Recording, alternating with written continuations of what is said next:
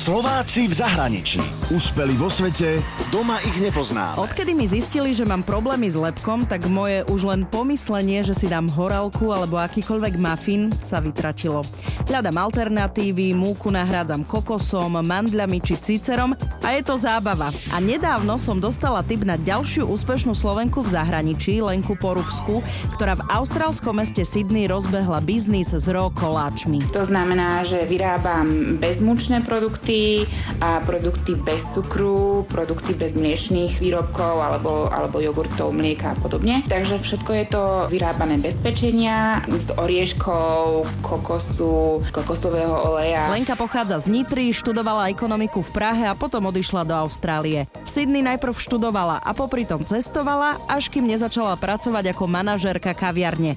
A práve tam začala predávať svoje prvé koláčiky. Hneď ako som dostala permanentné víza, tak som v podstate v priebehu mesiaca dala výpoveď v práci a, a začala som svoj vlastný biznis. Prenala som si priestory a začala som sama rozvážať, vyrábať, networkovať, marketingovať a, a podobné veci. Momentálne mám dvoch zamestnancov a tak nejako sa rozrastáme. Lenke sa darí a rok koláče dodáva pre približne 60 klientov a najnovšie plánuje distribúciu aj do iných miest.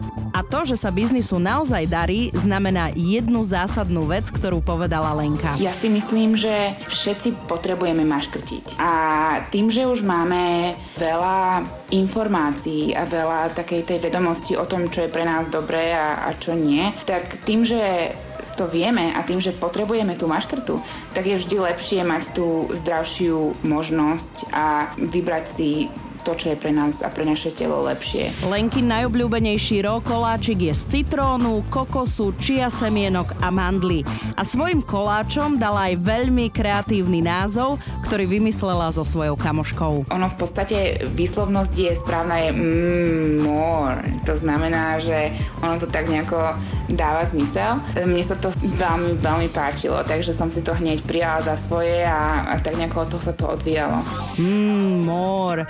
Lenkou sme hovorili aj o tom, že by sa vrátila na Slovensko. A najideálnejší stav by pre ňu bol, keby bola pol roka v Sydney a pol roka na Slovensku.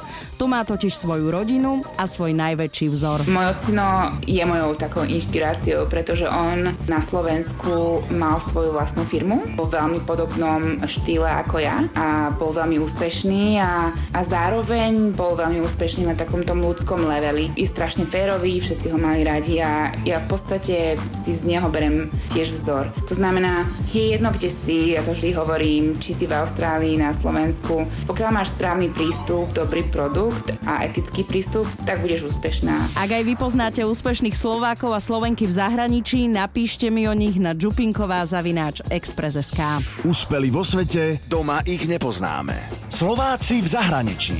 Na Exprese a na www.express.sk.